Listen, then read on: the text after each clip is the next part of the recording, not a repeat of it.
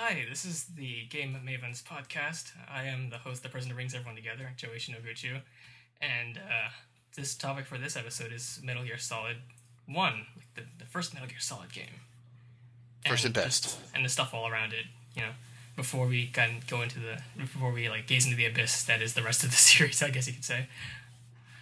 And uh, with me, I have, uh, well, once again, like new people. Introduce yourselves first. So why don't you go ahead? Uh, oh, hi. Uh, Mark Whiting uh, of Squadron of Shame podcast. Uh, moonlighting a little bit here with uh, Game Mavens and a big Metal Gear fan. Hmm. I'm here to talk. Yeah, you're uh, like you remember uh, what you call it, Shawn Elliott, like on the last GW, he was like internet superstar beige. yeah, I'm Internet Superstar Beige. As, as heard by Shawn Elliott's derision. or like also like the 1UP Yours episodes where they would like joke about like uh, they said they're gonna go into some like deep discussion, and then they're like, oh no, actually they're not. Yes, Actually I, I, I used to start very many large threads on the boards. Using Sometimes bold about Metal tag. Gear. apparently using the bold tag in the threads and stuff. Yes, yeah. I'm a fan. Sorry, uh, sorry about that. And then, uh, and then returning uh, again is uh, Ryan. Hi. Ex admin Metal Gear Solid, the unofficial site, I guess, is pretty much it for me. Excuse me. Yeah. All right, so let's just leap into the discussion.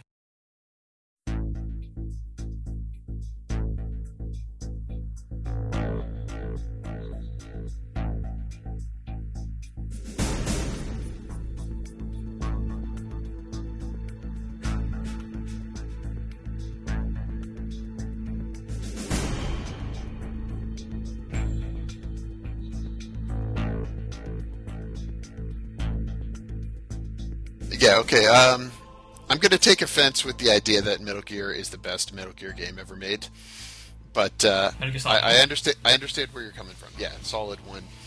Uh, I'm old enough to remember the original, playing the original Metal Gear when it was uh, an NES, uh, a horrible NES travesty. Actually, it's not that bad, but um, when Kojima was just you know figuring out who he was uh, artistically, I, I'm a, actually a Snake Eater fan, so I guess I'll just get that out of the way uh, right away. But uh, I will say that uh, in the top list of you know games which are near and dear, uh, up until the release of Metal Gear Solid 4, I would have told you that Metal Gear was the best series that had ever been put to disc. I think I'm gonna. Li- I think I'm gonna like talking to you. Yeah, We're gonna run into this a lot, aren't we? Yeah. Uh, you want a really interesting experience? Try playing the entirety of Metal Gear Solid 4 with your mother-in-law, who knows nothing about Metal Gear. Oh Jesus! because that was my Christmas two years ago. Uh, went all the way back to the Gaudi codex that went out on the PS3. It was like, no, no, Lynn, you have to understand this guy, and there's this arm, and this dude, and yeah, this is Snake, and she put up with it really well. She she likes to humor me, but uh, you know, I think uh, I'm not sure Kojima was exactly her speed. The uh, Jo- Johnny in the Johnny in the drum caused a little concern. Uh, I think at that point the it all becomes recursive. At that point, you know, you just Yes. you kind of realize, you know, maybe there's something wrong here. The original, however, amazing game. Although I did miss it the first time it came out on the uh, PlayStation. My first experience with Metal Gear was uh, on my PC, actually.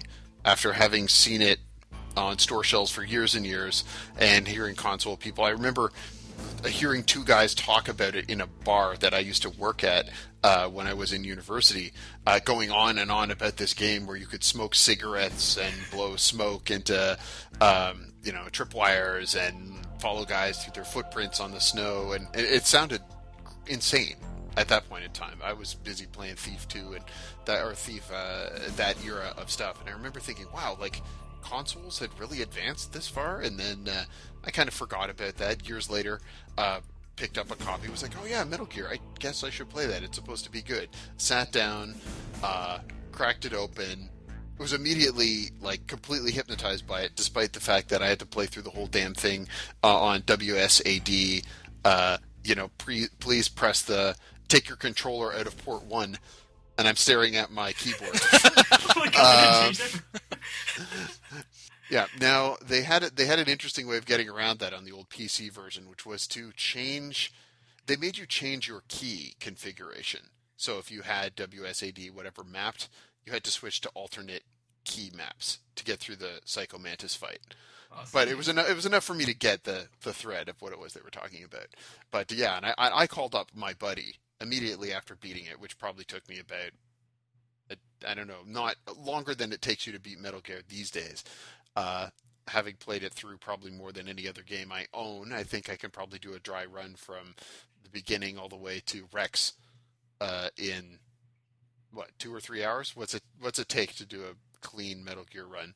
About but it that, took yeah. me. It, yeah, it took took me about maybe two days of play, and I remember calling up a friend and just ranting on the phone, like, "Oh my god, you got to play this game! It's so fantastic! You know, blah blah blah. You should see. You know." I, I went on this whole like tangent about Zen Buddhism and uh, and its uh, you know implementation in the in Metal Gear. So I you know I've been in love ever since, and it's been an on again, off again sort of love relationship. But uh, you know, we, we went through that rocky period with Lale Lo. Uh, you know, then we were back on again with Snake Eater. Then Metal Gear Solid Four. So I think you know Hideo and I, in Metal Gear and I, we're we're still pretty solid. I, I have to say, there's a lot of love. So, yes, my initial thoughts on Metal Gear Solid One. Um, it was weird. I mean, coming to it from a mostly PC gamer perspective at the time that it was released, um, there was so much about it that was straight up console. Like the last time I played a, a down over the you know top down isometric sneaking around kind of game, that that kind of thing just didn't happen in that world at that time. So I knew I was looking at something different, and you know, Hayter and the Codec and and the crazy intricate uh, story. You know, it's Japanese soap opera melodrama, but so awesome.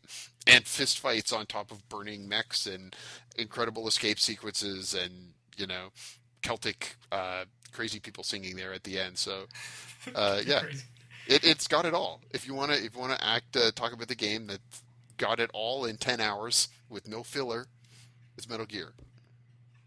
Anyway, All right. how about you fellows?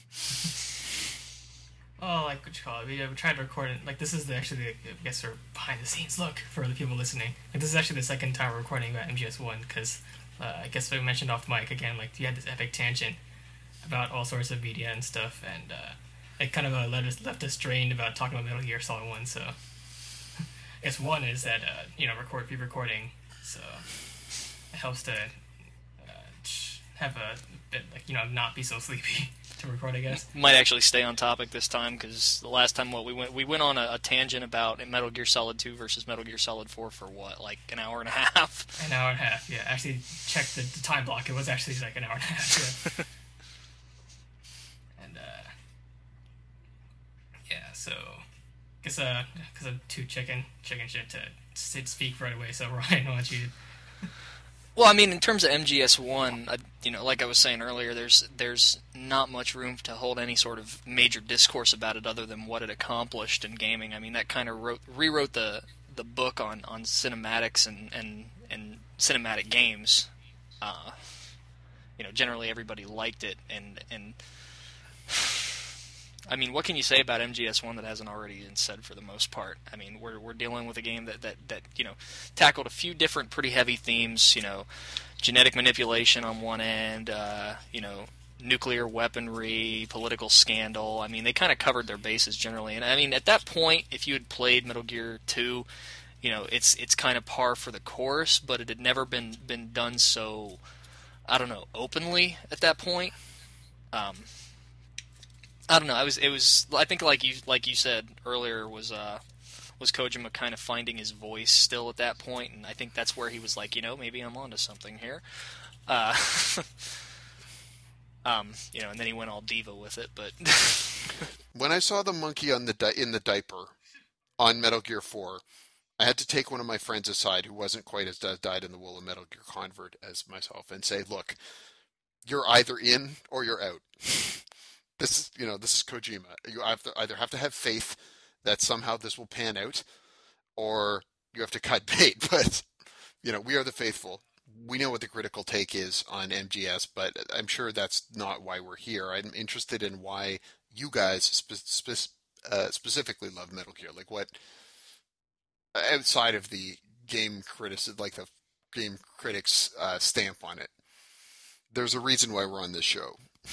I was I was personally speaking, I was lucky enough to to have been familiar with Metal Gear um, since it first came out on NES. Is when I start started playing it, and then shortly after I had the opportunity to play it on MSX. So I've I've kind of been around since since then.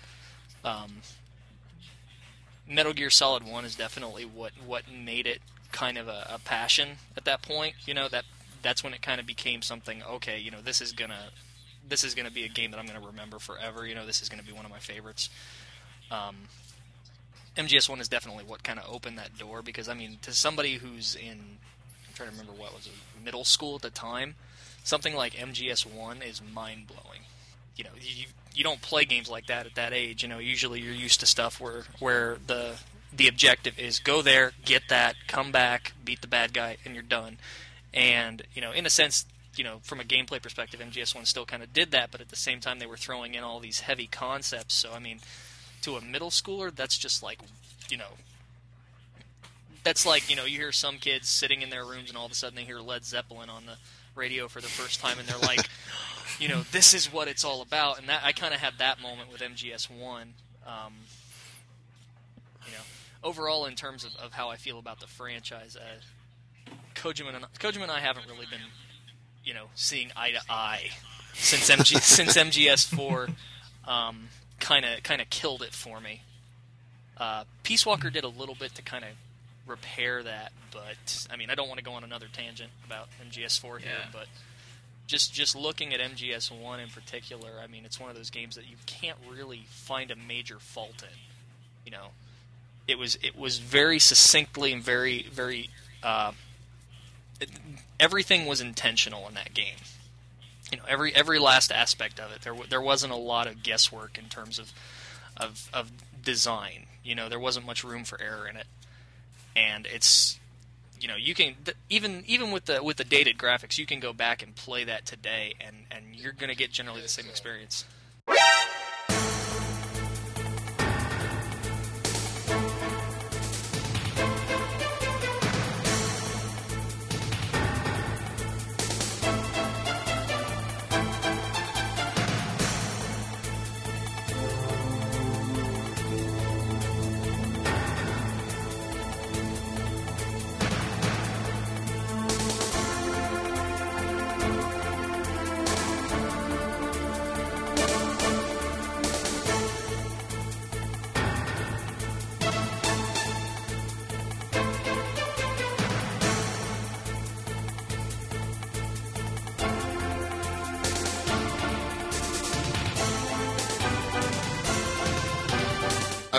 introducing a friend of mine to the Metal Gear series, and we started with the Twin Snakes because I didn't have a copy of the original Metal Gear on hand.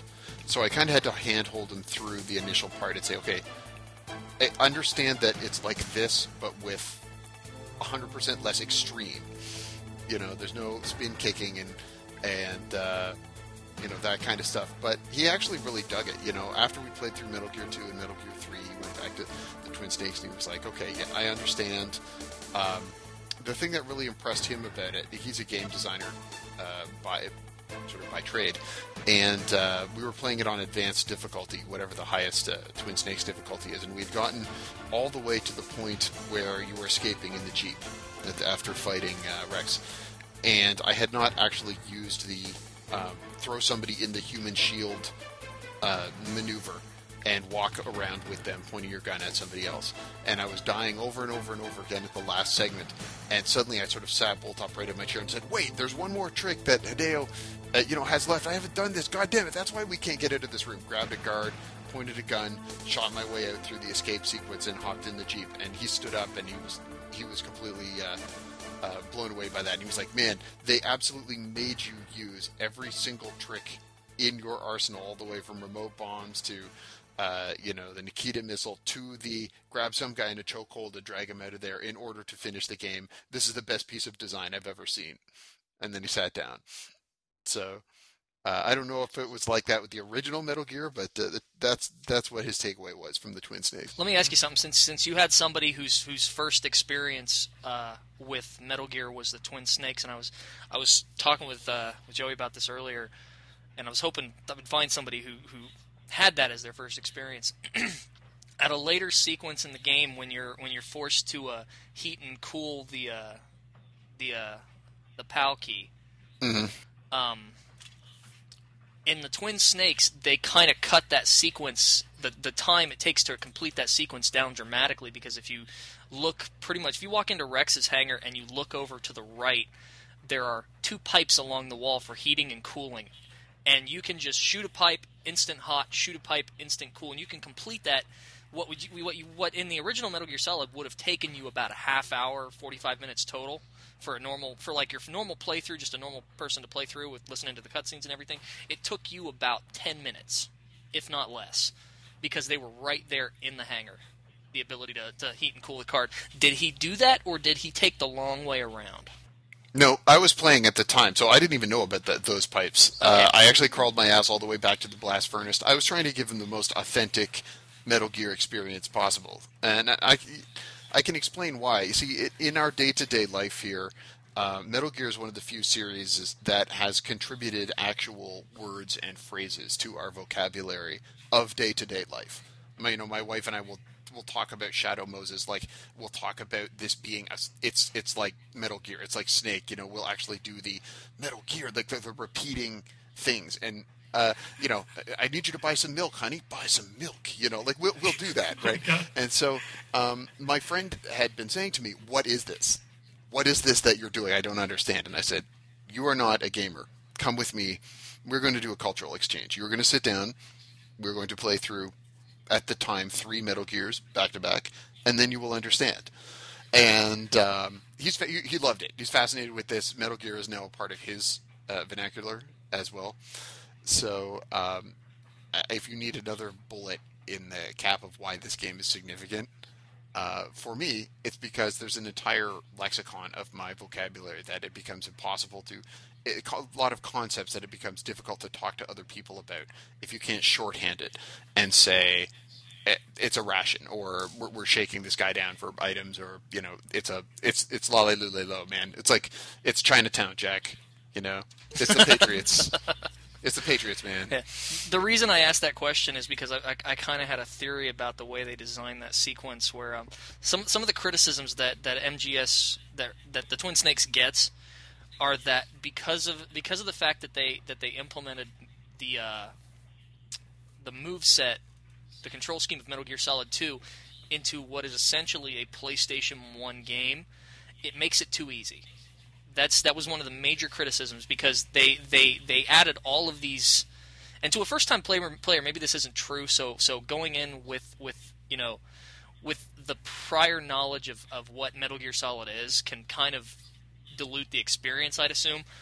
But if you go in knowing what you know, knowing the previous game well enough, um, having the ability to essentially play through what is a PlayStation One designed game, a very simply designed level system. I mean, they, they designed these levels essentially by by stacking Legos because they were that simplified. They couldn't do that with the later games. With MGS One, they would they would actually like the tank hangar, everything they would they would map it out with Legos and and you know walk little Lego men through and say this is how the path would work and everything because they were they were just fundamentally very simple areas you throw in all these Metal Gear Solid 2 mechanics like hanging from rails and first person shooting, and it essentially, to, to someone who's familiar with the game, it essentially breaks it because it makes it too easy. Like the, the Ocelot fight, you can essentially pop into first person view and beat it in four seconds without moving. Yeah, I remember the shooting turrets was that way, where I walked into a room, pointed my gun up at a turret, took it in, and thought, wait a minute. This isn't how this game's supposed to be played. Yeah, it's supposed to be harder it's than like that. jumping in Bionic Commando like in the tower before you fight the hind like you know the stairway where it's like those the, the all the all the gun cameras are just like ready to like shoot you down when you're in front of them but you can just like stand there and like shoot them all yeah, yeah no that that sequence was made meant for chaff grenades yes you know i tried to play it through as authentically as possible right where the okay really you would have to do this you would have to use chaff here or you know rex would behave this way or yeah we did sort of have to make twin snakes allowances but the the pipes though here's the th- here's what bugged me and, and it kind of worried me because if someone was playing it through the first time and they used those pipes, it would kind of kill the experience. Um, the the major uh, moment of that whole sequence is you know, you you go in, you insert the card. Okay, now you have to cool it. So you have to backtrack all the way to the to the warehouse, cool the card, go all the way back to the Rex's hangar, plug it in. Okay, now go heat it. Now you have to go even further back to the to the to the blast furnace, and then take it all the way back to the hangar again. And all this time, you're you're you're you know, Master Miller, you know, who you assume is Master Miller, is is you know sowing the seeds of dissent against Naomi with you, and it seems very justified because Naomi all of a sudden is is supposedly sending communications to the to the island, and you're like, oh my gosh, Naomi's the spy at, at this point because you you always assume there's a spy in your own team in these kind of stories, and then you've gone through all of this trouble, and you're finally done. And it's taken you all this backtracking, which backtracking is generally, I mean, next to escort missions, backtracking is the most hated action in video gaming. Um, and so you're you're done and all of a sudden it says Metal Gear activated, and you're like, what? No, what? And then you learn Master Miller's manipulating you and all that stuff, and it just the fact that you had to go through all that work just to get betrayed kind of emphasized the betrayal. You know? Yeah, I I can remember the experience of doing it the first time and thinking, why am I doing this? Why in in this well designed game am I running back and forth? And then having the having the moment where it's like, wait, no, this was a deliberate delay. Yeah. This was a deliberate delaying tactic. Uh, it's one of these weird gameplay is story uh, congruences. And at that point in time, again, I was like, Kojima's a genius. Just like when he made me, just like when he made me flip the box over and get Meryl's uh, code from the back of the CD case, like things that blew your your mind at the time. Nobody has still done that. That is that is a Kojima. If you say he's mm-hmm. some developers pulling a Kojima with me, they are referencing that sort of thing. The fourth wall breaking, ridiculous. I can't believe they did this. Put the controller on the floor and let it vibrate. Uh, stuff. So you would like Snatcher if you've ever if you ever had a chance to play that. Um, no, I, ha- I haven't. It's uh, on my list though for sure. I hear there's a good English localization of it. Oh, it's it's one of the best. It's um the guy who who was in charge of the localization for Metal Gear Solid, Jeremy Blaustein. Very very cool guy. Um, we had an interview with him a while back. Jeremy Blaustein was the localizing, uh, was was in charge of the translation and localization for Snatcher. Yeah. Um, as well as Metal Gear Solid One, and you might notice that Metal Gear Solid One, in comparison to two, three, and four, and Twin Snakes, and Twin Snakes, uh, you ever notice you, it just tends to have more Americanized dialogue to it. You know, it tends to flow a little better. The direction seems a little better.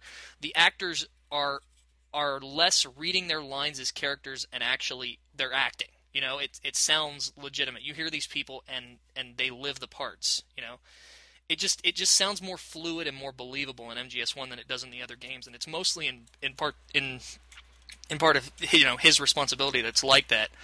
Um, with uh, with MGS One, he he took a lot of time to localize the script and go through and find all of these you know uh, Japanese axioms and and and and just you know coins of phrases and and and rework them for American dialogue. I mean, just simple lines like you know uh, those bleeding heart liberals from the military oversight committee. You wouldn't hear that in in a translated game ever these days.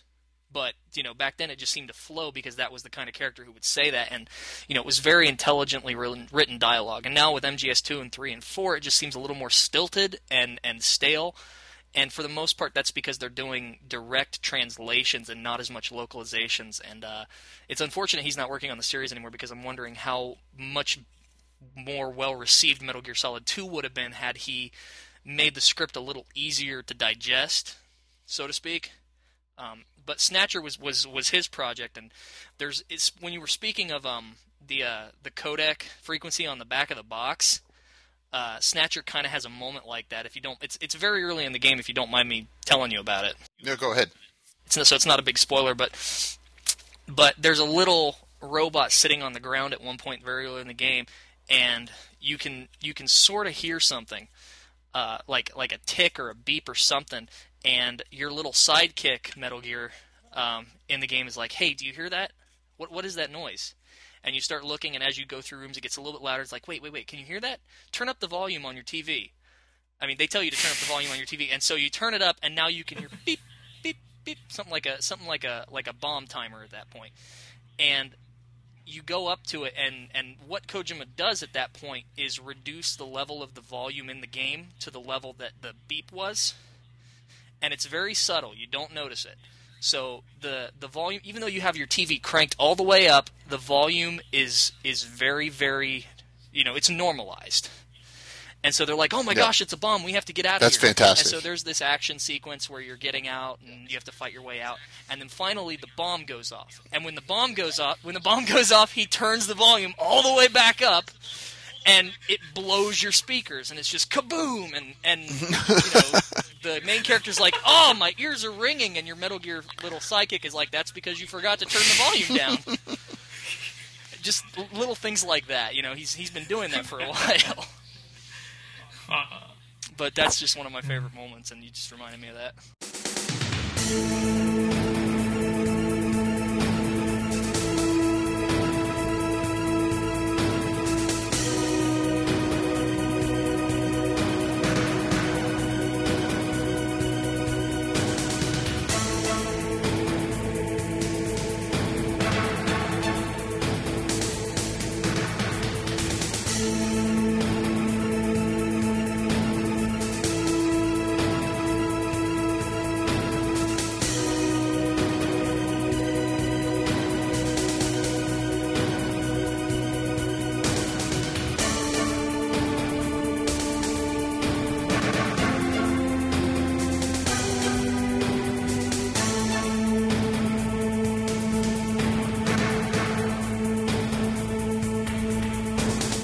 I, I think for me, one of the things about Metal Gear is that it, the entire series is this way. It's it's rare for a game to oscillate as wildly back and forth between like profound and ridiculous as the Metal Gear series does.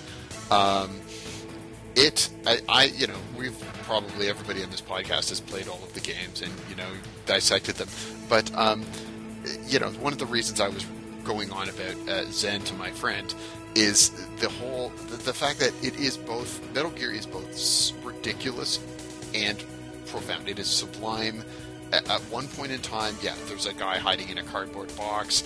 There's, you know, you're beating people. Uh, you're beating up uh, Johnny and, and stealing his clothes. We're talking about Meryl's butt waggling back and forth.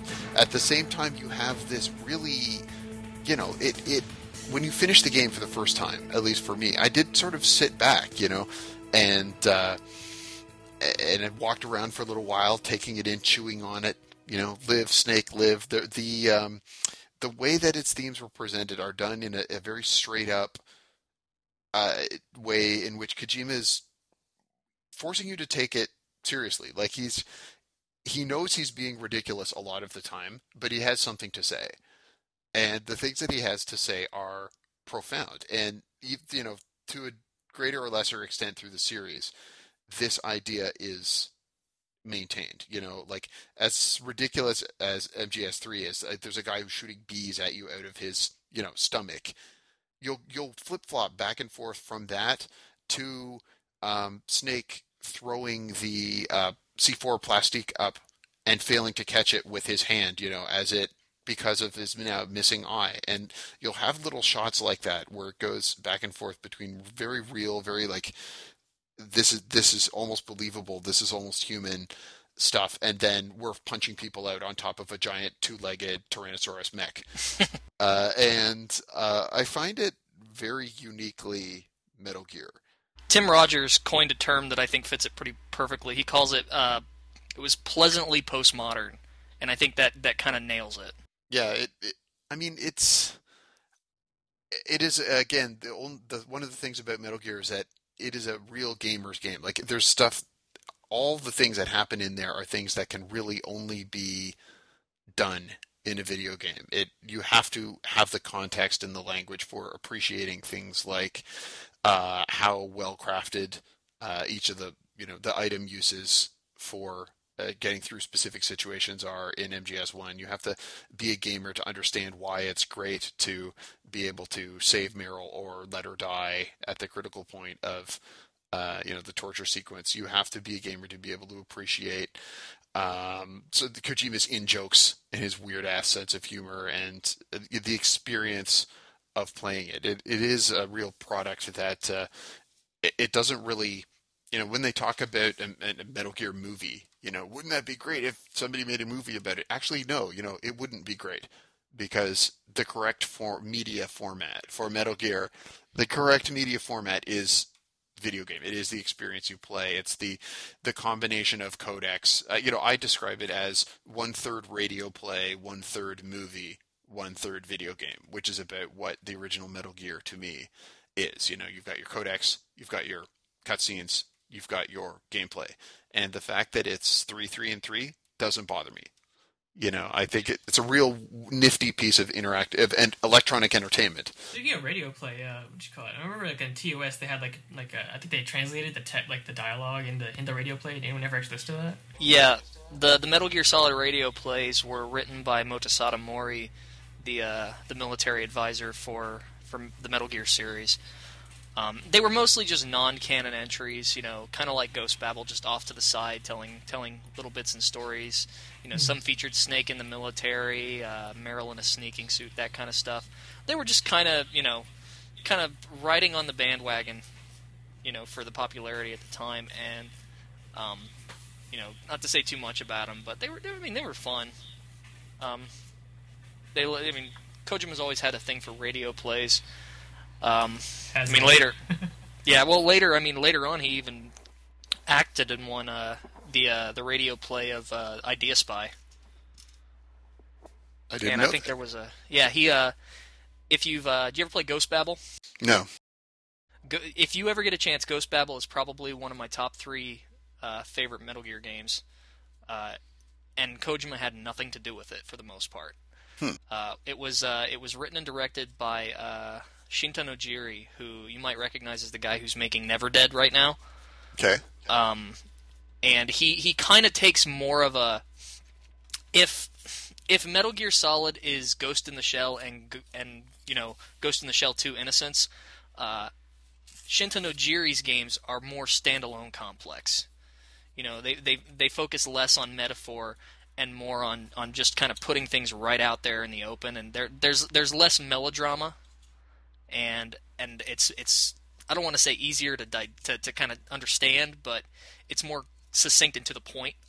Um, but Ghost Babel was kind of an alternate take on MGS1. Like you know, you know, had had things been different, it would have gone this way. Um, and at one point in the game, if you uh, dial a certain frequency, I I think if I'm I don't remember what the frequency was, but you would basically get this uh, this radio play that would come through the codec. And obviously, because it's a Game Boy game, you have to read it.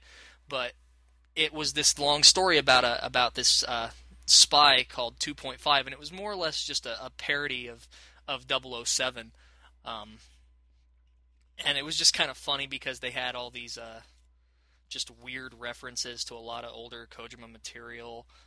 Um, and it was it was just this funny little thing that they threw in for the sake of throwing in. It was written in just the the radio play itself was written by uh, Shuyo Murata, who who co-directed uh, MGS4 and who was responsible for the Zone of the Enders games. Uh, but it was just kind of a little cult thing. And then later on, they did a radio play of it, and Kojima did the part of 2.5, and they had some of the actors from Metal Gear Solid come in and do parts, and it was just very funny dialogue. Um, if you ever get a chance, there's a there there are scripts all over the net. Uh, just one of those little side things in the universe that that it's always fun to appreciate.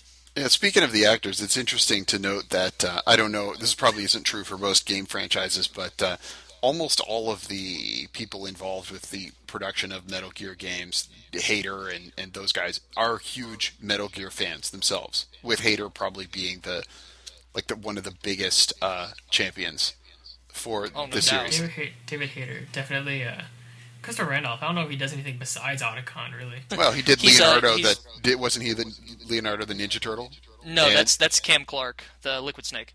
Uh, g- g- yeah, uh, Christopher Randolph. I know he mentioned in a in a Koji Pro he was like a dad in a Best Buy commercial where Silver Surfer destroys his car, but otherwise, I I'm done some pretty, Broadway I'm pretty stuff, sure too. he's a voiceover for the uh, North American uh, G-Force uh, Battle of the Planets back in the day. I may have to look this up, but I was watching some um, Battle of the Planets, uh, which you know I was a child at that point in time. So we're talking about early '80s here, and I, I remember uh, I was watching it at my friend's house. And Otacon's voice was coming out as either Mark or Jason in there, and I, I, you know, did a double take and ran into the room, and I'm like, "What the hell is Otacon doing in G-Force right now?" And then we had to go like look it up. So, um, it, don't quote me on this on the podcast, but I'm going to go look it up right afterwards because this this is something that happened. Yeah, not to mean just Chris Randolph any disrespect. I doubt he listens to this, but yeah, he does do like uh like Broadway stuff, Yeah. play stuff, right? Yeah, yeah. And So- Hayter, uh, Hayter's such a big fan. I mean, uh, half of his uh, half of his pay for the Twin Snakes went to getting all of the original actors to come back. So I mean, he put his money into that project to get people to come back and do it. He's he's a huge fan. Enough that, that when he when he hears something in the in the story that he doesn't like, he'll he'll be upfront about it. Now, they, you know, they they're not going to listen, obviously, but but the fact that he that he you know puts himself out there to say, "Hey, I think it could be better in this respect," you know, Yeah, didn't he, he basically went head to head with Kojima in, in MGS4 with some of the stuff in the ending. Mm-hmm. yeah, because he that- thought Snake should have shouldn't have pussed out essentially. Uh, I mean, that's Hayter. It's one of the really interesting things about Metal Gear is that it is sort of again up until four, and I don't want to drag this in again, but you could easily. I would have felt very comfortable um, for the first three portions of the game going to a cocktail party and sitting down and discussing um, Metal Gear uh, intelligently with other non-Metal Gear aware people. It's Um, it's hard to discuss MGS4 intelligently without sh- shining it in a in a negative light. Yeah, it, it makes more sense up until that point to understand why Hayter might have been it there.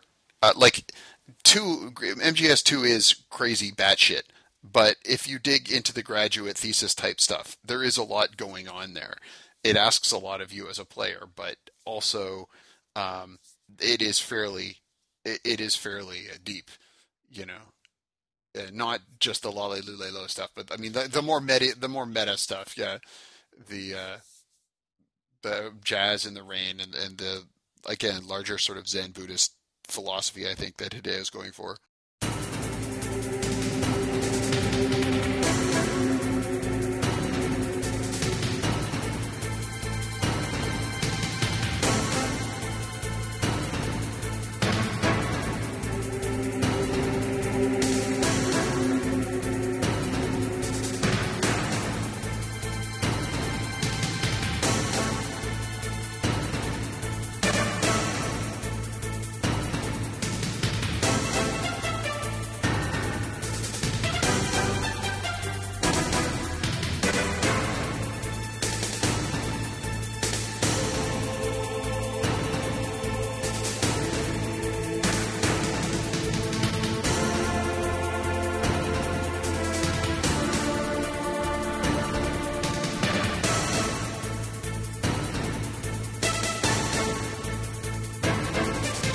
Whereas MGS4 comes off as springtime for Hitler. Yeah, it's ridiculous. I mean, we're not talking about it in this podcast. There's a pained expression, I'm sure, on most of our faces right Yeah, now. I know. It's it's like I said, it's so hard to not go into it. No, it's it's it's Kingdom of the Crystal Skull, right? Oh, like yeah. you you want to remember it as it was. yeah, You want you want Indiana Jones to still be Indy. Uh, you know, you want Snake to be Snake. Want him to be the snake that's crawled through Shadow Moses. and not comic relief. Yeah, and uh, again, the problem at we're not talking about MGS4, but uh, there's there's so many little redeeming qualities about it. Like the the point where you go back to Shadow Moses and you have that brief flash back to you know MGS1, just for that moment in uh, Guns of the Patriots, where they remind you of all the reasons why Kojima is awesome. When he is at the top of his game, MGS4 is the best at Metal Gear. When he is at when he is not on his game, then it's embarrassing, and it's it's sort of hard to see. Not to perpetuate the discussion, because I know we're not talking about MGS4, but but just if you know enough about Kojima as a person, I don't mean to, to make it sound like a, like it sounds, but but generally he's very passive aggressive about things. MGS4, it, this this is a man who, when he designs a game, he does everything intentionally. There is no unintentional decision. He's not he's not you know flying by the seat of his pants. Everything has a purpose when he does it. And with Metal Gear Solid 4, you know, like you said, when it's good, it's it's great. You know, there's there's just moments that, that show you, yeah, this is why we love these games. But the rest of it just seems very passive aggressive towards people who tried to tell him how to write his games in a sense. If you follow what I mean. Oh, yeah. Um, I, I really feel it's a game that didn't need to be made. agreed. You know, the series the series was done. Um, going back to something you mentioned earlier uh, with the Metal Gear Solid movie idea, um, I I'm right with you. I don't think they should ever make it, but if they ever were to make a Metal Gear Solid movie, it probably needs to be done something like Memento, not in the sense that things are going backwards or forwards in a in a reversed order or whatever, but in the sense that it plays with the medium, like Metal Gear Solid is played with the with gaming as a medium. You know, it's it's like you said, it's in, introducing all these meta concepts like like switching your controller port or reading on the back of the box. It needs to do something like that with film in in a certain respect. And on that same note, as strange as it sounds, I think David Hayter might actually be the guy to write the story. Uh, he pitched a a treatment to Konami at one point, and the summary of it was more or less the uh, the apocalypse now of the digital age, which kind of caught my ear. Um, and he tried to get he tried to get that passed on, but I you know hopefully nothing will ever come of the Metal Gear Solid movie. But if it was ever to happen, that's probably the safest way it could go. Did it ever come out like uh, fully, or did, or was it just like what he described, and then it's like, oh, and that didn't go through, or did it? The the farthest it got, it got into it didn't get into pre production. It was more or less just still on the cutting room floor at that point. Um, they had Michael DeLuca as the producer. They were toying with um, oh shoot, uh, director who um, Equilibrium and Ultraviolet. Who am I thinking of? uh, I don't remember his name. Um, he was being looked at as the director. Um, if uh, one thing Kojima always has, has uh, respected, or in, in movies, or, or rather, who he's always respected, have been the Wachowskis. And um, if I mean, on his desk, he has a picture of himself, you know, sitting by the Wachowskis, or not sitting by him, but but like arm in arm, they've got their hands over their shoulders or whatever. I think if I remember the picture right, but there's a shot of that in uh, M- in the EGM MGS2 uh, uh, uh, Yeah. issue, yeah. Yeah, he's a he's a big fan of the Wachowskis, and um, he said, I think in that same article that if he if uh, in, in some interview way back when that if he ever had a choice for who was going to direct a Metal Gear Solid movie, it would be the Wachowskis. And It's like, oh yeah, like he didn't even without he didn't even like pause to think. Yeah, yeah, it was like oh Wachowski brothers immediately. um, yeah, I guess I shouldn't say Wachowski brothers anymore, but yeah, they're not brothers anymore. um, but but yeah, that was that was you know it, it shows you that he's been thinking about it for a long time. So hopefully, if he can't get it the way he wants, it won't happen at all. I mean, if it is to happen, he shouldn't have to deal with any outside influence. I don't think people should try to coach him on. There was that. Uh, I remember in the, the show maybe uh, like that E3 pamphlet from the Code Konami booth. Like uh, there was that quirk, in the, the little quip in the front where he's like, "It took a while, but I signed a deal with someone from Hollywood or something like that." I've, I've got yeah. one if you want me to grab it grab it real Oh, quick. Uh, I actually have it right here. I can like just move some shit, but then like, uh, but yeah, was that did it? That didn't, but then it wasn't related to the film, right? Or was it? Was it what? Was it related to the film or not? I think it was. I got quoted in. It I like- actually got quoted in that book too. Yeah, but then there was like that that joke on the on the TOS where it was like related to your the Metal Gear Online Machinima. so I was like, are you guys just leading to that? And I was like, what's going on? Oh, we're the we were the biggest trolls ever. I mean, I think we actually had a reputation with with after after the whole. You know, we were actually pretty friendly with Kojima Productions, but but later on, we kind of got a reputation with them as the biggest group of Metal Gear fans that hated Metal Gear, and and that's mostly in part due to due to um, some of the early negative response to MGS3, and that mostly went away. But MGS4 kind of kind of was the straw that broke the camel's back there. I was gonna say, yeah. Uh, I guess we'll talk about that eventually. I've got I've got one more question. I'm going to have to uh, bow out after this, but um, Yeah, I wanted would be a good place to end it, I guess. yeah, I wanted to say because we're talking about this movie and and uh, you know we're still Metal Gear fans. I, I would still call myself. a- I can't I'll ditch too. the club. Uh, um, but I'm wondering, you know, we're talking about a game that was. I mean, when did the original come out? 1998. Well, in America. Yeah, in '98, right? So, um, just thinking about uh, talking about a Metal Gear movie right now, I guess uh, you know a good talking point to end on was: Do you guys think that um, in 2011, Metal Gear is still, I want to say relevant as a franchise, but is it is it important historically now, or is it important important now? Because it's it's hard not to feel with things like Peace Walker and whatnot that um, the best thing that could really happen to this is that it goes gracefully uh, into old age, and you know, much like we wanted Snake to do. More like senility. Yeah, you know, um, aside from a high def re-release or something of the original, is there any further juice to be had here? Or are we talking about a trilogy that's been written? It's in the books. If they just quit screwing around with it, it could be one for all time, or they could drive it into the ground.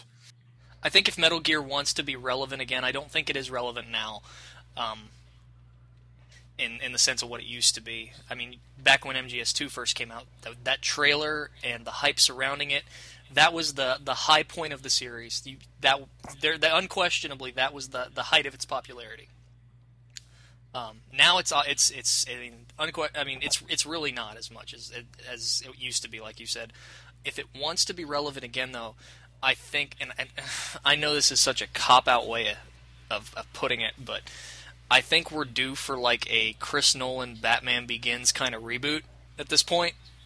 You know, kind of go go Gaiden with it. Uh, The only way I think Metal Gear is going to become relevant is if they completely ditch the canon as we know it. That seems to be the anchor that's dragging. You know, all this all this baggage, so to speak, that people are having to tr- to carry along with them just to keep up. Whereas with MGS One, you didn't really have to know much about the pr- the the you know its predecessors to to to follow what was going on. By MGS Four, if you go in like you said with your with your mom, if you don't have that pretext, you're just like, well, what? The, he's crapping in a barrel and there's monkey. What the? What? what is this? So I mean, Yeah. it's. I think we need a refresh. I'd, I'd agree with that for sure. I'm, I'm, I would wonder what. I can't really imagine it without Hayter and all of the original actor or the original components as well. But you know, like you say, uh, that well has been tapped. Um, And they don't necessarily have to get rid of those actors. I mean, really, take a look at Ghost Babel and Metal Gear Acid, Metal Gear Acid 2, and the and the radio plays. I mean, look at these look at these side games, and and you'll see that there's so much potential to kind of do what they did with, uh, you know, look, look at the James Bond series, uh, which Metal Gear Solid drew most of its inspiration from. Um, you know, despite the fact that then in several cases you can kind of draw a continuing storyline, it's progressing through the ages without much, you know, without much adhesive between them. You know, you know, one you've got the the Connery Bonds in the '60s, you've got Roger Moore in the '70s, you've got Dalton in the '80s, you've got Brosnan in the '90s, and you've got Craig now. And I mean, obviously they've rebooted it and they've got their own chronology going with Craig, but but you have all these previous Bonds that really weren't connected by a by a solid so- story other than just you know peripherally. he And I think James. Yeah, the character himself. yeah, so I mean, I think that's where Metal Gear Solid needs to go. Is you know, Solid Snake on yet another adventure, and and do it you know as do it more like a one shot each time rather than as this long, you know, convoluted mythology that that now we we now call the saga, and I hate I hate that term. Um, but I think once you once you ditch that, it can kind of pick up speed again. Yep. For me, you just described why Snake Eater is my favorite uh, of the series. Uh, it- you know, it's it is that reboot with a little dash of context as well in it. It is accessible from an outsider's perspective. If you step into it knowing nothing, you can still enjoy this experience. It's got all of the Metal Geary things in it that we like. It's got crazy, uh, uh, you know, auteur uh, design decisions. It's got wacky, ridiculous uh, dialogue. It's got profound moments. It's got now I'm climbing in a, a ladder now for five minutes while a music track plays. What the hell is going on? Um, you can keep that uh, now. That, now that you mention it, it's easy to imagine keeping that, but retaining Metal Gearness. Right. I'd love to see it. All right, I guess uh, that's the wow. I'm hearing myself. but yeah, no, oh here, this is the first MGS2. Exactly, this is exactly it. That's a wrap. Wait, no, uh, it's gone now. Sad. Well, yeah, I guess this is a, a, a great point to end the end the episode until uh, until April. All right. Well, thanks for inviting me on, guys. It's been fun. I love talking about Metal Gear. Thank you very much for coming on, Mark. Anyways, nope. Good talking with you. No problem. Okay. Bye, guys. Later.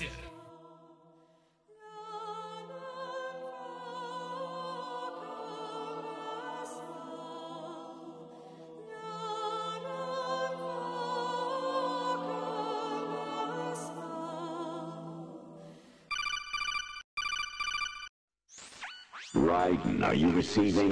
We're still here.